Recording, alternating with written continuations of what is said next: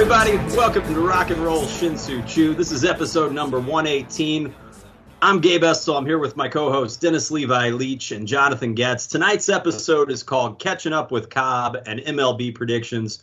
We're here with, I think now, what is like five-time guests. So, Ricky, we need to get you a jacket or some shit. It would be like one of those creamsicle Buccaneers jackets is the one we would get you if we could.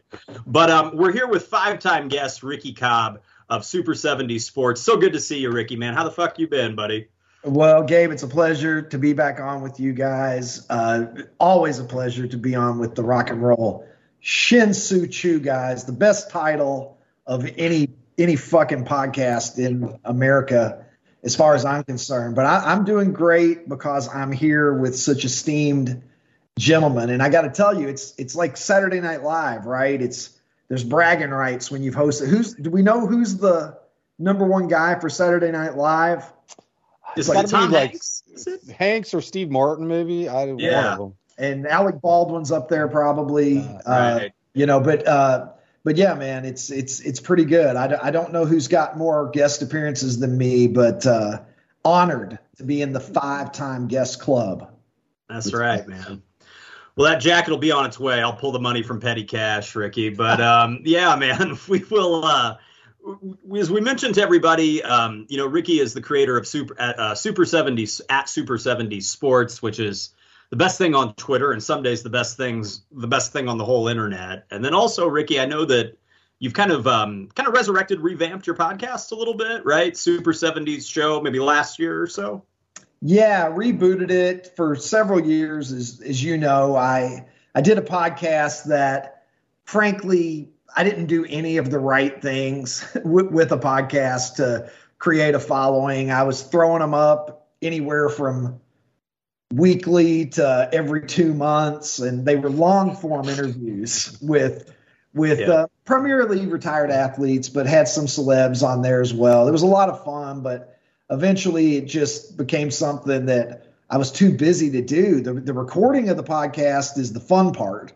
Yeah. The editing and the post-production and all of that shit is what was a grind. And so now with the new Super 70s Sports Show podcast, which I have a co-host, the great Ronnie T-shirts, and it's a lot of fun because I'm now at a point where I can throw a few bucks, and I do mean a few, at a guy to do all the post-production stuff. So it makes it a hell of a lot easier. And it's nice to have a co-host. I mean, I'm sure for you guys, a lot of the pleasure of doing this is just being able to shoot the shit with your friends. So absolutely, it's a little different dynamic. Yeah. Especially, when you all live in different places, don't get to see each other as much. It's nice. Yeah. It's our way of catching up, really, So, yeah, man. So that's really cool. Everybody check out that. It's on Apple Podcasts, and is it on some of the other spots around the internet too, I'd imagine, Ricky? Yeah. Yeah, it's on Apple and Spotify. You can also go to super70sports.com. I don't know where the fuck else it is or isn't, but if you're getting it somewhere other than Apple, Spotify, or directly from the teat, that's the new nickname for super70sports.com. We're just going to call it the teat. The teat. Yeah. So, but anyhow, yeah, you can get it there for sure. So if you need to look further than that, just keep looking, I guess. Cool. Well, yeah, everybody bookmark that one. And then also, Ricky, one of the cool things we've seen lately, I know you've got some, as the Twitter feed has grown over the years, you've attracted some famous fans, and a lot of people involved in the comedy world. I didn't know about this until Levi texted it to Jonathan and I a few weeks ago. There is the Super Max Retro Show, correct? And this is really cool, man. How did, just as much as you can reveal at least, how did this come about, man? I mean, it seems like it's kind of Super 70s Sports inspired, at least. Yeah. The Super 70s feed was the genesis of this project, and it's called the Super Maximum Retro Show. It airs on Vice TV Tuesday nights at 10 Eastern, 9 Central, and you can see it being rerun in blocks at various other points on the Vice schedule. So we're on, I think, episode 6 is coming up Tuesday night, and it's one of the episodes that I'm on. So excited about that, but a lot of fun. Basically came to be because Jimmy Kimmel was a fan of the Super 70s feed, and he and I exchanged pleasantries a few years ago, and he ended up having the president of his production company reach out to me to explore, I guess, the possibility of, is there a way to take the Super 70s feed and distill it into a television format? And after a couple of years of bouncing it around and discussion and things like that, it ended up being bought by Vice, and couldn't be any happier about it. Chris DiStefano is a very talented stand-up and up-and-comer, and he's the host of the show and does a terrific job. And in season one, we've got a lot of funny people on there. Chris Redd, Saturday Night Live, Jim Norton, just a bunch of Hasan Minhaj, a bunch of really great comics, Roy Wood Jr. from The Daily Show. So a lot of folks that are really funny guested during the season one shoot. And we've got 10 episodes from season one. And of course, as I said, those are airing now and will continue to air on Vice. So hoping that people enjoy it, and hoping that we get the opportunity to keep making more and hopefully entertaining people. Awesome, man. Yeah, well, I mean, we're really happy for you, and it's such a cool thing to see, and it's funny, and it's just, yeah, man, just to see it all come to life and come to fruition, it's got to be really cool, man.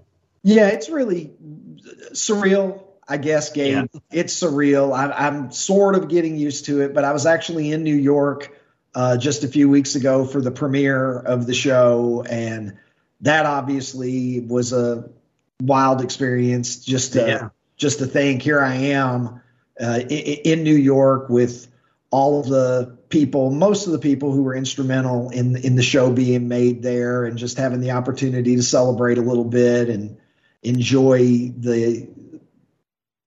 Really, it's like a birth in a sense, right? When you spend so much time working on something and then it finally sees the light of day, it's a satisfying feeling. And of course, to see myself on TV, my daughters are getting a kick out of that, certainly, because I am on 3 of the 10 episodes from season one. So that was an experience for me as well. I was originally only going to be on one, but they liked me in the first one and gave me the opportunity to get a couple more at bats. So pretty wild stuff. And it was, I think, satisfying for me creatively to be able to demonstrate that I'm not a one-trick pony, and that hopefully what I do, my comedic sensibilities translate to being in front of the camera as well as behind the keyboard or behind my iPhone. So it was just a lot of fun, and man, I'm pinching myself every day, because I'm pretty sure somewhere in the universe the cosmic clickers became misaligned, and I'm getting somebody else's good fortune, because I never thought in a million years that any of these things would be happening, and beyond grateful for the opportunities that I've had over the last few years, and just trying to enjoy the ride, brother. Cool, man.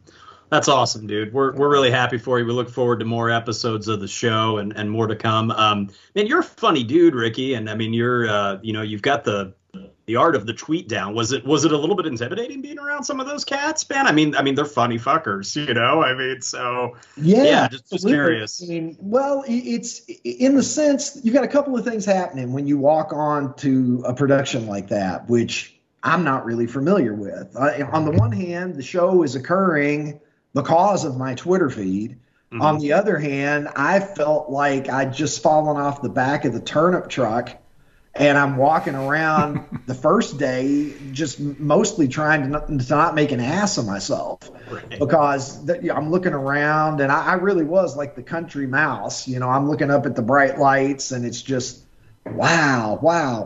And of course, I kind of got thrown right into the fire, because the first thing that I did the first day I was there was tape an episode that I was on, and then was told right after that, if you're interested in doing another one, do you want to? And of course, you don't have to ask me twice. Of course I wanted to. So I was right back at it. And that was like 8 or 9 hours of taping. Wow. The first day just for those two episodes. So you really do get to see how the sausage is made. Yeah. I had the opportunity to go in the truck and see how all of that was going down with the showrunner and the folks, you know, handling that side of it, the people that are behind the scenes. So it was an education for sure. And by the time that we wrapped on the final episode, you know, I'm going around and hugging people and saying these goodbyes to, in some cases, people I had only met 5 days before. You know, it was really that kind of a cool experience. So hoping that we get a chance to do it again, and it would be a lot of fun to walk in on day one with at least some semblance of understanding how it works. But it's been a lot of fun, obviously, to be on TV, and it was satisfying to demonstrate that I could sit there with stand-up comics and people who are used to being on television and people who have lots and lots of IMDb credits under their belt, and that I could sit there shoulder to shoulder with them and pretty much do the same sorts of things that I do on Twitter in that format. So I think it was a confidence booster for me in that sense, to think, okay, well, where else can I take this? Obviously, I love Twitter, and Twitter's always going to be a big component of what I do, but I certainly do have aspirations to create outside of Twitter. And so as a first real major venture in this area, it's really been something. Yeah, nice. Were you a little nervous, Ricky, like when Elon first bought Twitter, and you're like, "Hey man, I got a good thing going right here. Let's not get too weird with this. Don't shit, fuck all me, right?" I thought about you, dude, when he was, you know, doing all that shit when he first bought it. Well, you know, the rumors and stuff. I think it was maybe about 4 months ago now, maybe a little over 4 months ago, when there was such turnover at Twitter, or at least that's the reports that we were getting, and you were getting all this stuff in the media. And I remember there was one weekend where they were saying that all of the most important developers are gone and Twitter's already slowing down and Twitter's death is imminent, and RIP Twitter was trending and all of this stuff. And I was getting messages from people who were saying, looking back on it now, it's kind of comical, but I was getting messages from folks who were saying, here's my phone number so that we can stay in touch on the other side. Basically, you know, that this is all going to just burn to the ground and we're going to be standing in a pile of rubble, and where do you go from there? Because Twitter, for a lot of people that I communicate with on a regular basis, Twitter's our, you know, it's our primary connection. There's lots of folks that I'm fairly sort of close with, at least in the most general sense, that I don't have their number in my phone, you know. So there was some of that, but overall, I feel like the performance of the app is great. As far as I can tell, sitting here with you today, knock on my wooden desk here, Twitter's working as well as it ever has. And yeah. So I think a lot of the negativity towards Elon was politically driven, and, you know, folks who just didn't like him to begin with and were just looking for anything that they could seize upon to you know, sort of tear things down. Now and I'm not going to say that there aren't some things that he's done where I've kind of just thought, okay, you know, come on, dude. But, but I will say this, I was in favor when he was in talks to purchase it. I was in favor of that. And I will say that I'm on the guy's side. I think people sometimes are surprised by that. But as a comic, and particularly in this era that we're in, you know, the pendulum has swung pretty far in the direction of censorship and canceling people and all of that kind of stuff. And as a comedian, you have to have some freedom to take chances. Sure. And you have to have some freedom to at least start poking up around where the boundaries are. Otherwise, you're just going to be doing Jay Leno's monologue from The Tonight Show 20 years ago. Yeah. And I'm not saying that, you know, that's I guess that is a shot at Jay Leno, but that's what Jay was doing. It's very, very safe comedy. That's what he was doing. That's the audience he was serving. He made a decision. And if I were in his shoes, maybe I would have made the same decision. But I'm not in his shoes, and I prefer to be more edgy. My heroes are Chappelle and Bill Burr and George Carlin and Richard Pryor and Louis C.K. I'm talking about as comedians. Those are people that I enjoy their work and I enjoy the chances they take. So I was always thinking, well, you know, when is the sword of Damocles going to fall here when I turn the wrong phrase? And so I like Elon from the standpoint of, he's not looking to suspend everybody for everything that they say. I'm a huge First Amendment proponent. As long as you're not saying something that's going to get somebody killed, I'm in favor of people being able to say stupid things. I'm in favor of people being able to say, at least to a large extent, offensive things, and then have those opinions drowned out by the opinions of smarter, more articulate people. I always think that the best ideas win in the end, but I'm a fan of the marketplace of ideas and expression. So I do think that Elon is on the right side of that equation.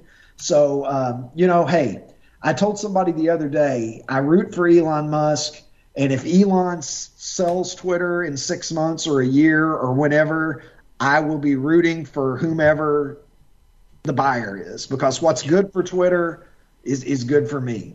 Right. Well stated. And if the First Amendment was just designed to protect popular ideas, we wouldn't need a First Amendment.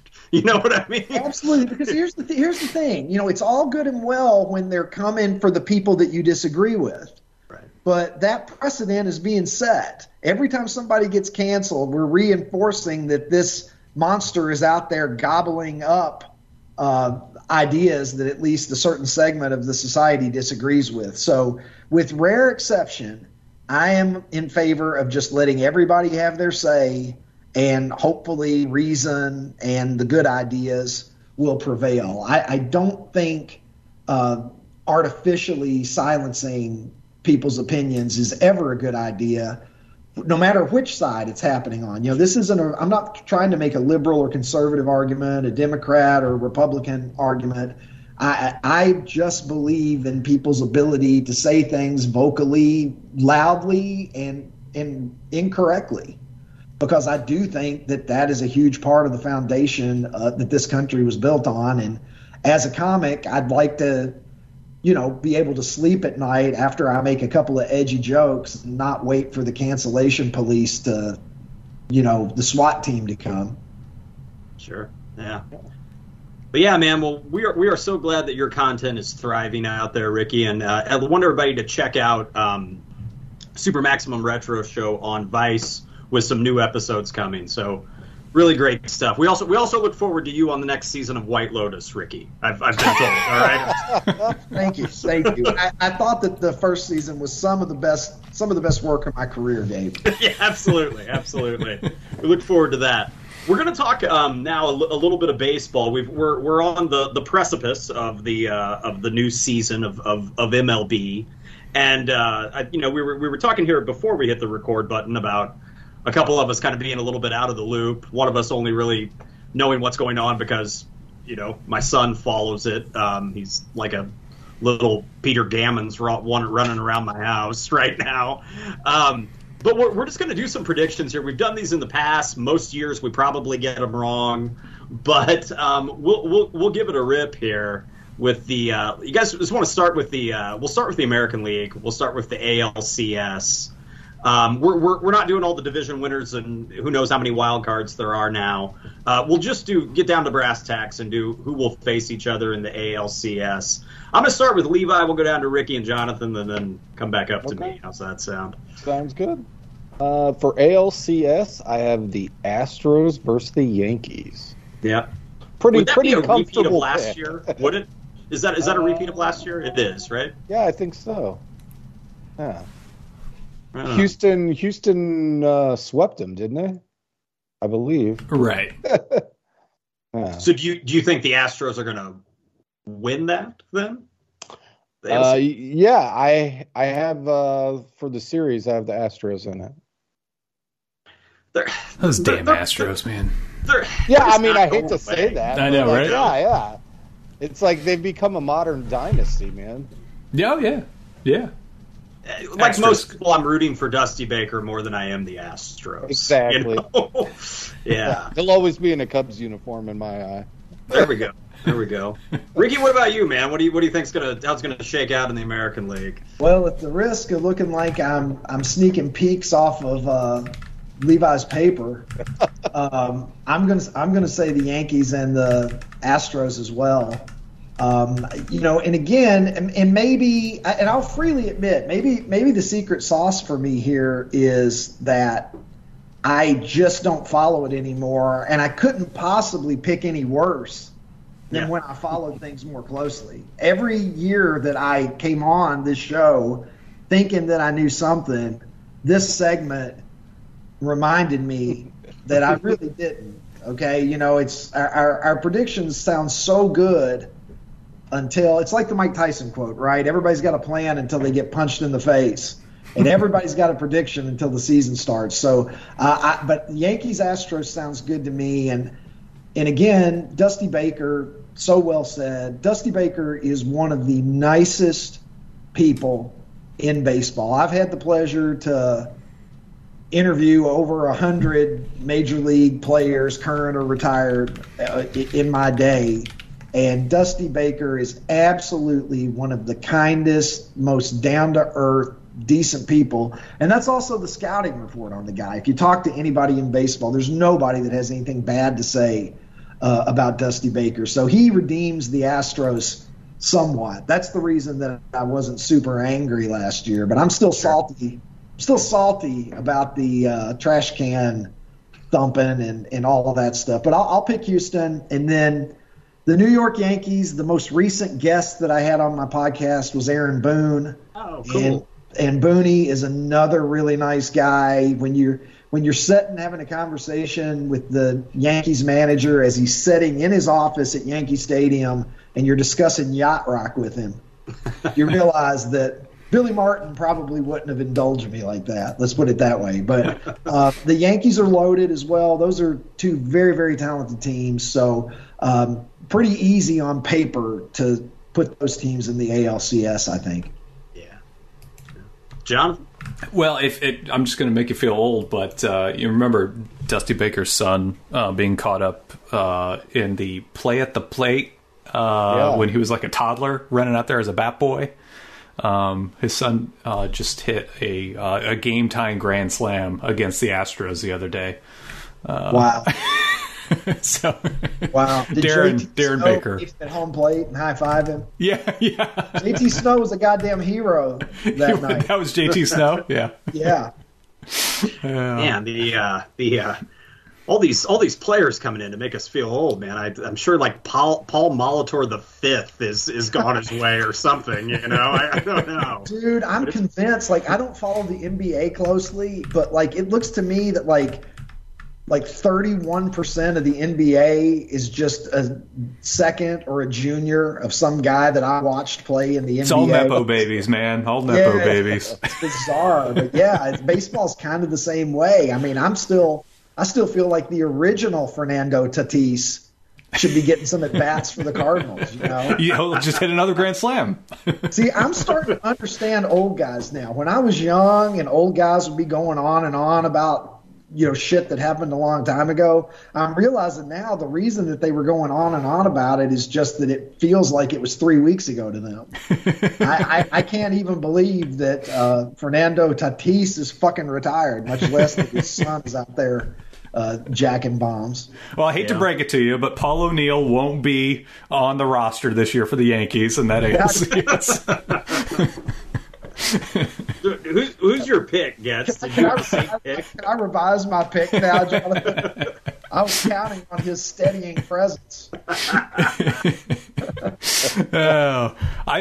also have the Yankees over the Toronto Blue Jays in the ALCS. I think the Blue Jays are going to click a little bit better than they did the last couple of years, and Vlad Jr. is going to have a rebound and tear it up. another team there with some second-generation players on it. Vlad Jr., Bo Bichette. Got Biggio's kid as well, right? Yeah, I think is on the team. Yeah. Captain Biggio, so, yeah. I'm going to take them. I'm going to take the Blue Jays. I know that's kind of bold to put them, you know, in the World Series, essentially, there, the ALCS. I'll take them over Houston. Like, I mean, maybe the Blue Jays, like, can, like, swing a trade for another pitcher or something like that. Maybe this is the year that it kind of clicks for them, you know. I don't know. I don't like the Yankees, so fuck it. I'll just go with Toronto. So there we go. All right. Toronto it is. And then we've got the NLCS. So going over to the other one, Levi, kick us off there, man. What do you got? Obviously Cubs, right? I wish. Yeah. I can't be as Homer-esque as I once was with them. But, you know, this is also pretty much safe picks. I have been the NLCS, Braves, and the Dodgers. Okay. Yeah, and I think I'm going to lean towards the Braves. So World Series would be Astros versus the Braves. Nice. Yeah, I mean, you know, there are some other good teams. Obviously, the Dodgers are probably the best team alongside the Braves in the National League. But I think the Padres are good, and I think the Padres could make a run. But obviously, the weakest division is the Central. I mean, if you look, it's always the way. I think, the Cardinals are pretty much written on paper, handed the division so far this year, and they're not really that great of a team even. And so, I'm gonna do Braves, Dodgers, and Braves. So all right, cool. Ruhi, what about in the NL, man? Well, I'm gonna do it again. I will take the Dodgers and the Braves as well. You know? No, it's all good, man. Thanks for that Venmo earlier for my notes. Yeah, I'm just riding off his, like, anything that he says, I'm going to do. He's going to be like, I don't know, you want to go out and do mushrooms later? But yeah. Like, yeah, we're doing that. Mushrooms. I'm in for it. But, again, look, I mean, we all know that it rarely comes out chalk. So, you know, it's a little lame to go chalk, I guess, in a sense, but if I'm trying to predict what I think is most likely based on the talent, I think the Dodgers and the Braves. The Padres are really an interesting team. I've got a couple of friends in the Padres organization, and I'm kind of hoping to go out there this year to Petco Park and see my friends and take in a couple of games. And if the Padres make it to the World Series, that would be amazing. I would love to see the Brown claim a World Series championship at some point. But I'll go with the Braves and I'll go with the Dodgers. I like the pitching in both cases. And, you know, obviously the Dodgers are loaded. The Braves are excellent. Padres are good. It'll be interesting to see how it plays out, obviously. But I'm gonna ride with my man Levi again. Cool. I can dig it. I'm going Padres over Braves.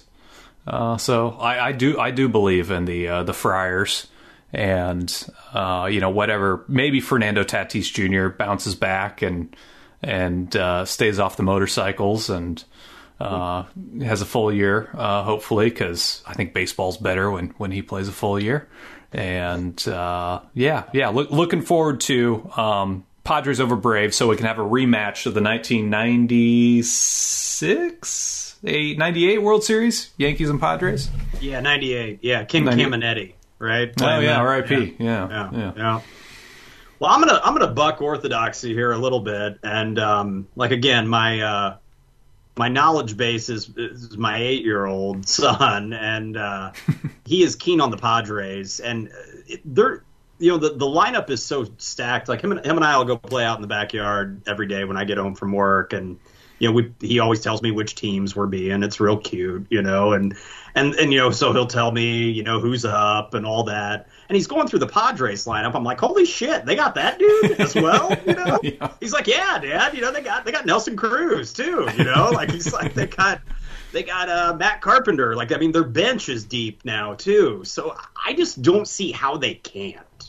Like, I mean, like, it's not always about how much money you spend, and they've spent a shitload of it in recent years, but like it's all got to click sometime, right? I mean, Tatis is coming back. I assume they're moving him to the outfield, I would guess, probably. Yeah, right. Yeah. Okay. And they got Bogarts too now. Yep. They got him as well. So I just don't – this lineup is so stacked. It's one of the best lineups I've seen in years. So, I mean, with Soto as well, I just don't see how it can't happen this year. So, yeah, I'm going to take the Padres over another big spender, the Mets. You know, Mets are often kind of the bridesmaid, never the bride, if you will, and that could happen again this year. But, you know, they've obviously invested a lot, too, and it could pay off. I like you guys' pick with the Braves because I think that's the team that people aren't talking about. You know, everybody else, all those other teams that we've mentioned in the National League have kind of overshadowed the Braves, which could make a good case to pick the Braves, but I'm going to go with the folks that have really broken out the checkbook over the last couple of years, and I'll do the Padres over the Mets. Yeah. Nice. So I think our World Series picks we already know then, right? Yeah. I mean, I've got Toronto over San Diego, which I'm sure like the MLB commissioner does not want. That will not be a ratings bonanza by any means. Like a Monday night game, like the Jaguars at the Ravens will get, you know, better numbers than that, but probably. So that's, yeah, I'm taking San Diego all the way. So, yeah, I don't know about you. You guys got all the way then? Who you going for winning the whole thing? I unfortunately have the Astros over the Braves, as much as I didn't want to write it. Right. Ricky, man, same thing. Houston all the way, or I'll take the Yankees over the Dodgers in six. There you go. That was what happened my first year as a baseball fan. The Yankees beat the Dodgers in six. So Yankees over the Dodgers in six. Aaron Boone gets a championship. That would make me happy. I put the Super 70s Sports Show podcast pixie dust on him. All right. So it's like the reverse of the Madden curse, or at least we'll find out whether it's curse or whether it's good. If he wins, I'm taking fucking credit for it. Well, yeah, right. You should be at the parade. I would. Yes, I feel clearly probably. If they, right. You know, and that'd be good for. I mean, two storied franchises. You know that the commissioner would approve. Good World Series. Yes. Yeah. Yes. What about you? Who'd you pick? Yankees over Padres. Yankees over Padres. So to repeat '98. Yeah, all the way. Cool. A lot of fun, and there are. Jonathan, I think you've been kind of following these more closely than I am. There are a couple changes to baseball this year that, Ricky, I don't know if you've you know, kind of gotten word of these, or maybe you've been able even to talk to somebody in the big leagues about some of this stuff that's coming down the pipeline. But yeah, the game is a little bit of a ball of clay now, you know, and we are kind of shifting things a little bit. You got any thoughts on some of these changes that are coming up, Ricky?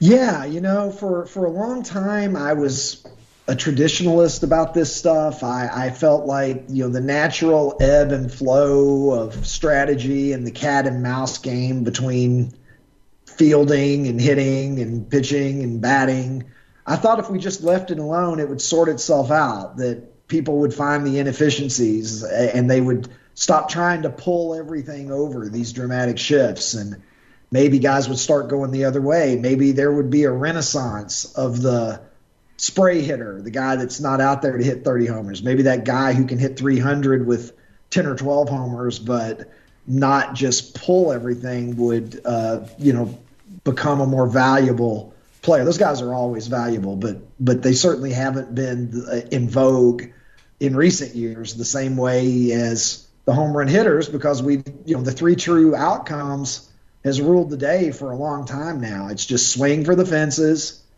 If you strike out 180 times, it's no big deal because a strikeout is just an out. And you have these guys like Joey Gallo with, I mean, sometimes you've got to count and make sure it looks like they've got 11 players on the field and they've got like 8 of them shifting. You know, and you're thinking to yourself, motherfucker, just lay down a bunt.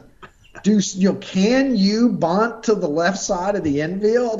Because you'll be able to run for a mile. It turns out, no, he can't.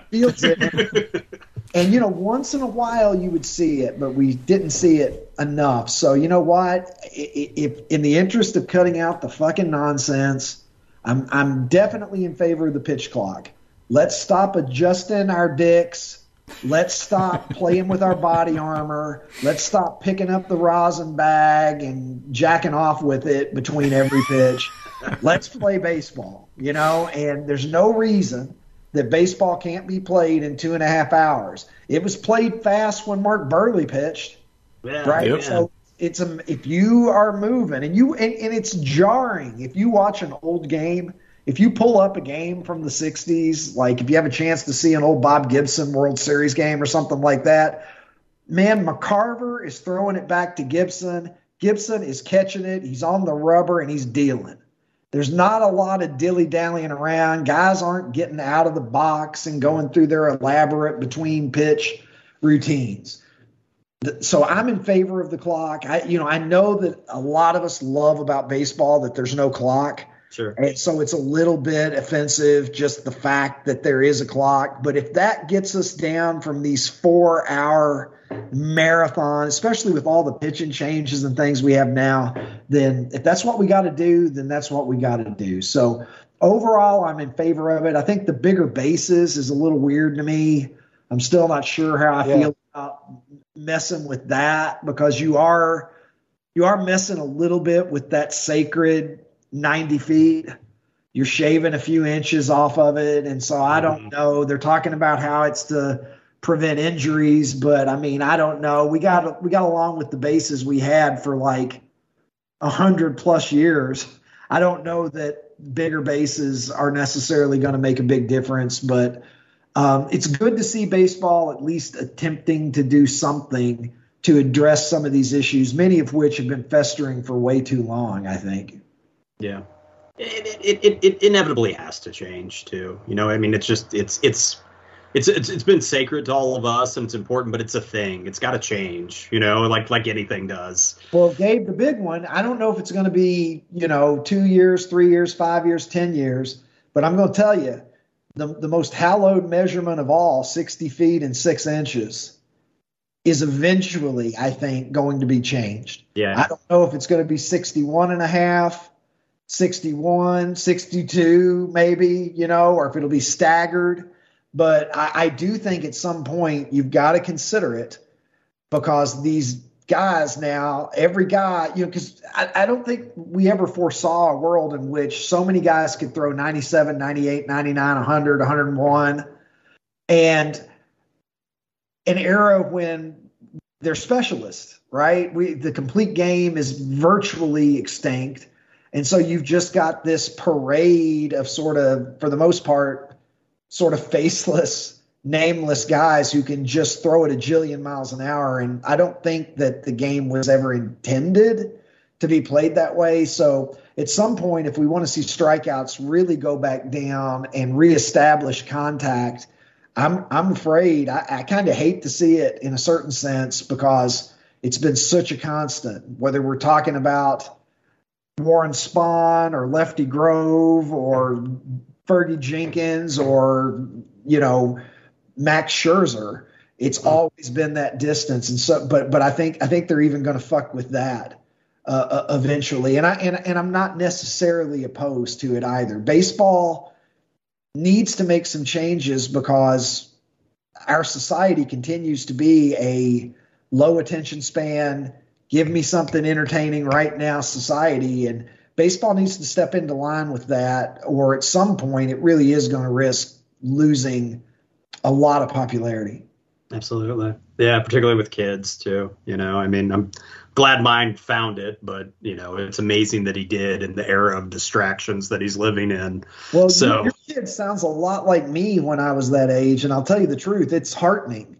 You know, it's nice to know that there are still 8-year-olds out there that are as passionate about it as we were when we were kids. Mm-hmm. That alone is something to take away from this podcast that makes me feel good. It's still baseball.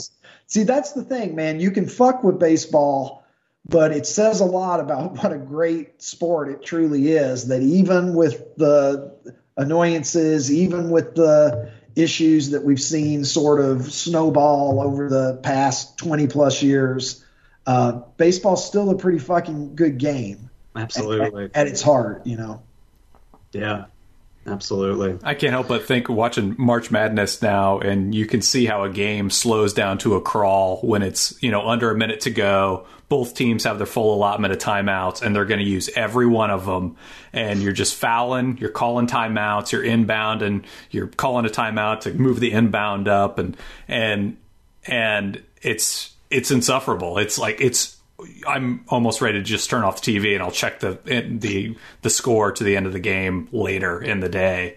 And I feel like with these changes with baseball, you know, it was becoming these interminable pauses in between pitches in the third or fourth inning, like as if it were the last minute of the Elite Eight.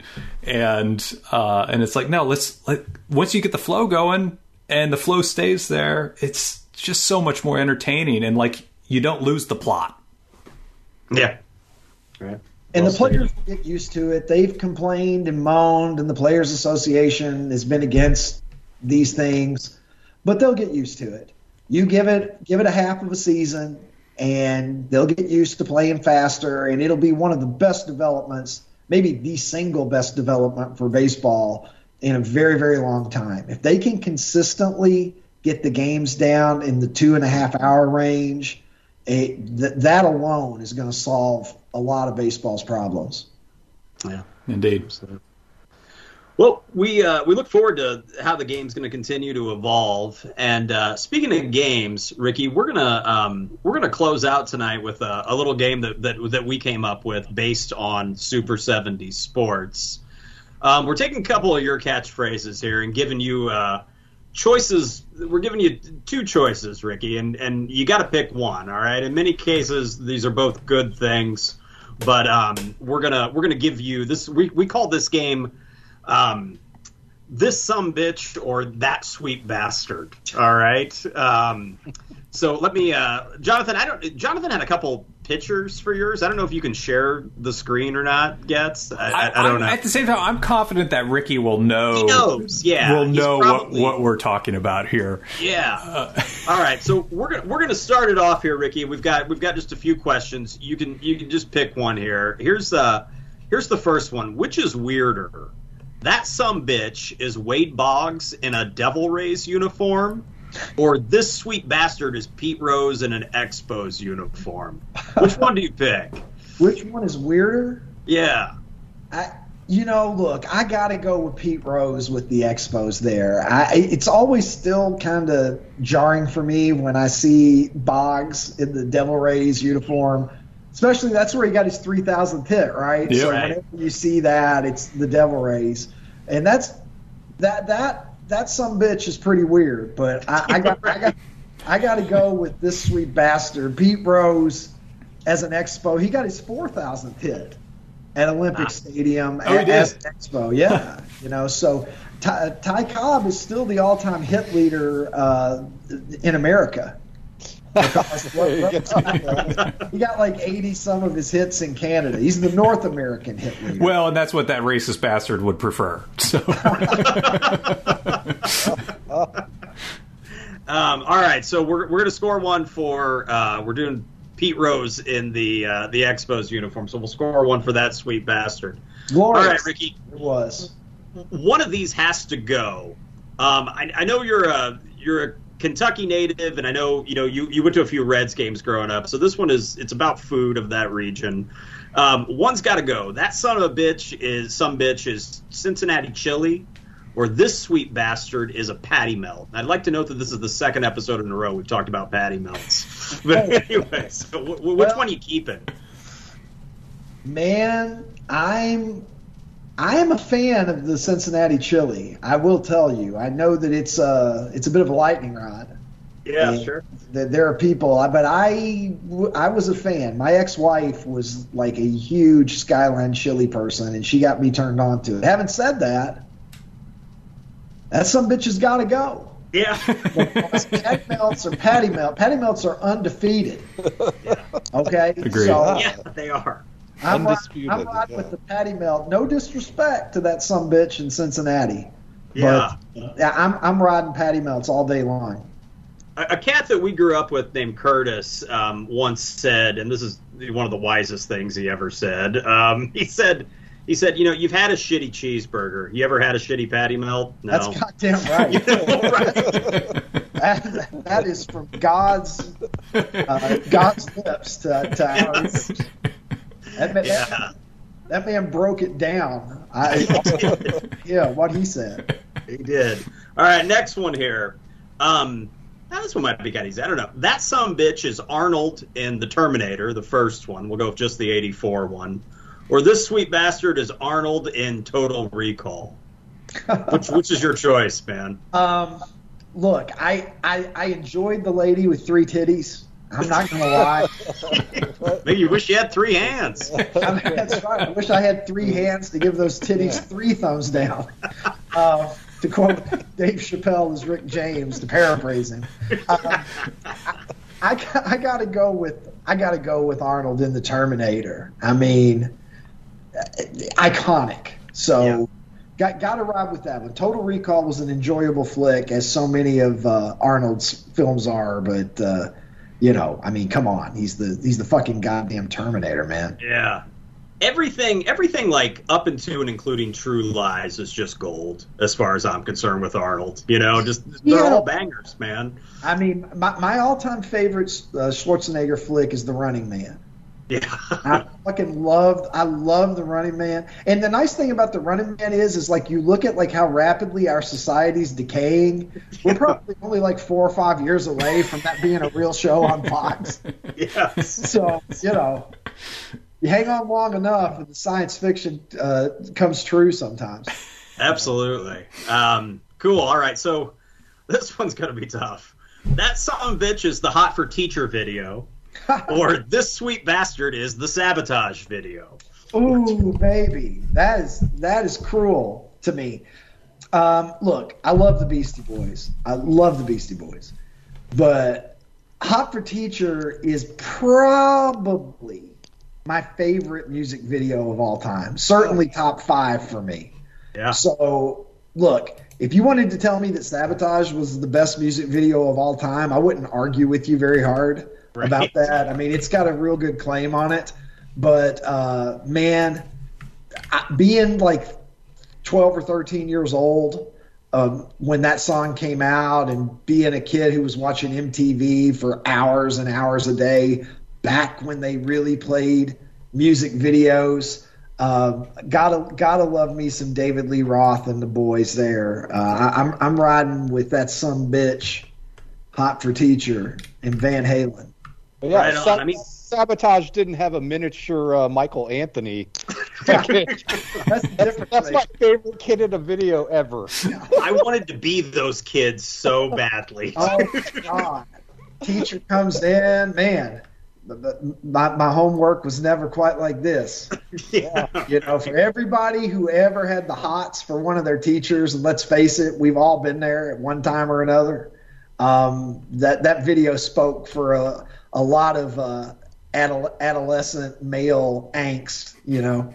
Yeah, you know, Diamond Dave is Groucho Marx hosting a wet T-shirt contest. You know, that's what David Lee Roth is, and he's the best.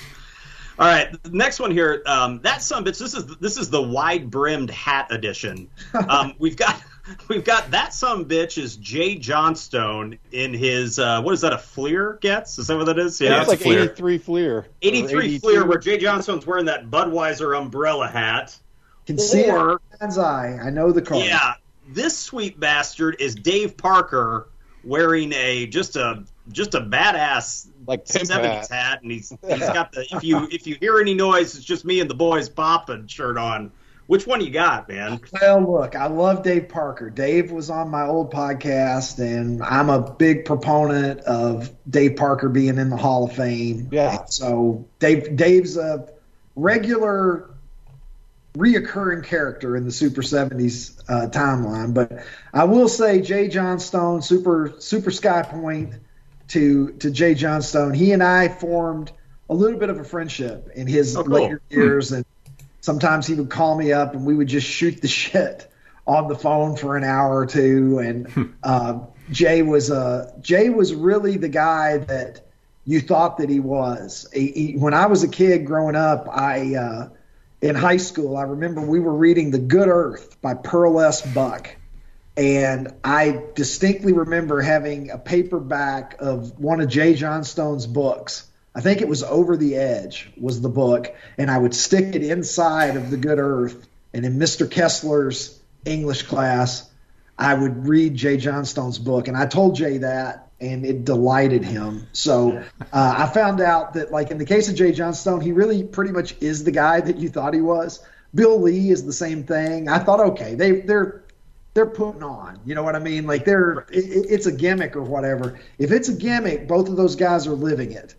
Because I can tell you from having conversations with them, they're who they say they are. So I'm going to write – Dave has the accolades. He's got the MVP award. He's got the Gold Gloves.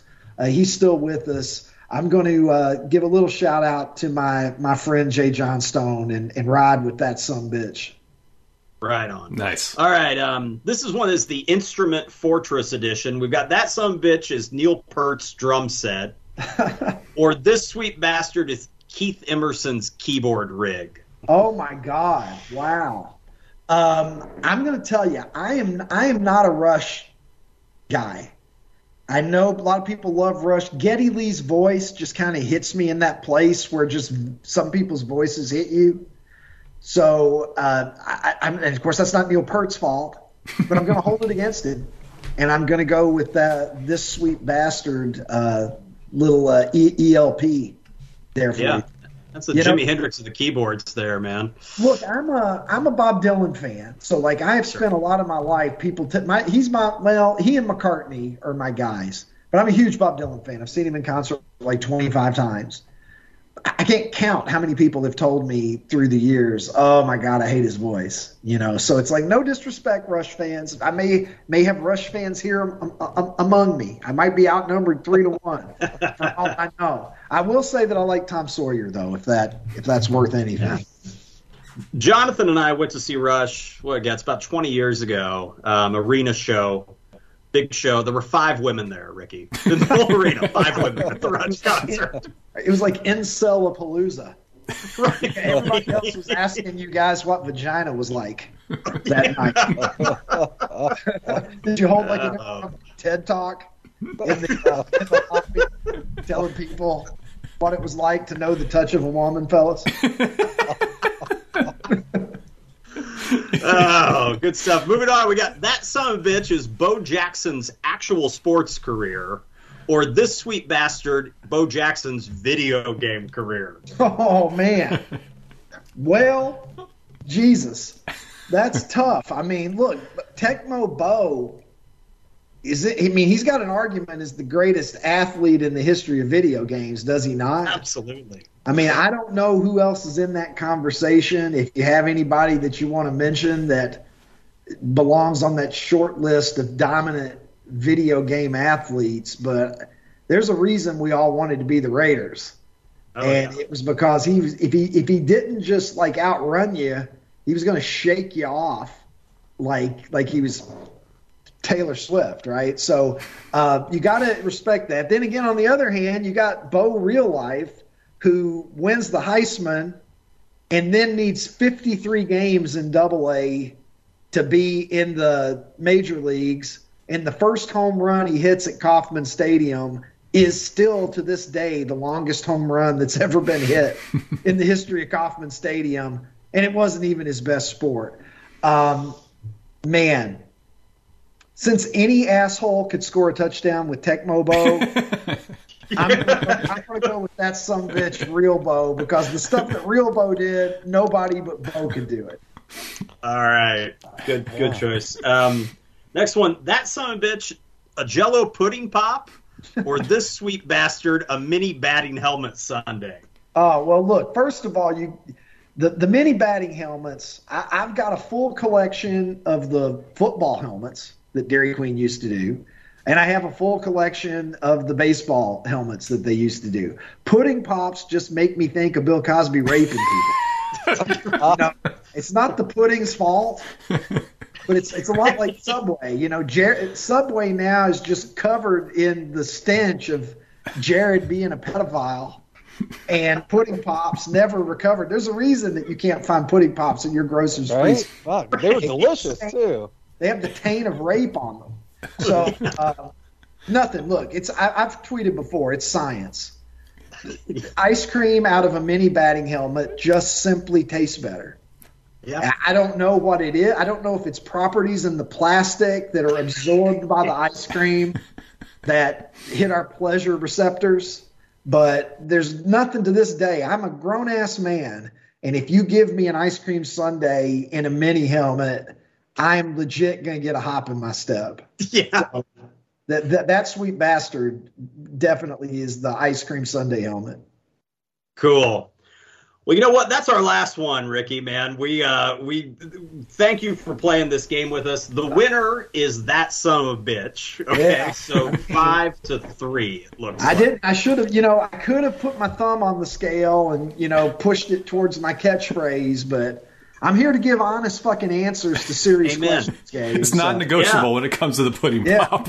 I mean, it comes down to just trying to speak truth. On this show today. That's why we invite you back. Absolutely. Well, man, Ricky, this has been a lot of fun, man. It was really great catching up with you. We're so happy for all your success, man, and we look forward to what's coming next. Well, thank you guys for having me on, and thank you for being patient while I went to the dispensary and picked up an ounce of lemon bean. It's a nice sativa. So I'll be up all night. Wow. I might be. That might be my best bet. I'm going to be on WGN Morning News in the morning. So all right. I'm going to have to make a decision of how much of this I'm going to do before bedtime, so that hopefully I can get a little bit of shut eye before I go on television. Cool, man. Well, enjoy that, and I want to remind everybody to follow at Super 70s Sports on Twitter. Check out the podcast, the Super 70s Sports Show, as well as the new show on Vice, the Super Maximum Retro Show. Been a lot of fun, Ricky, and everybody, we'll see you again real soon. Take care.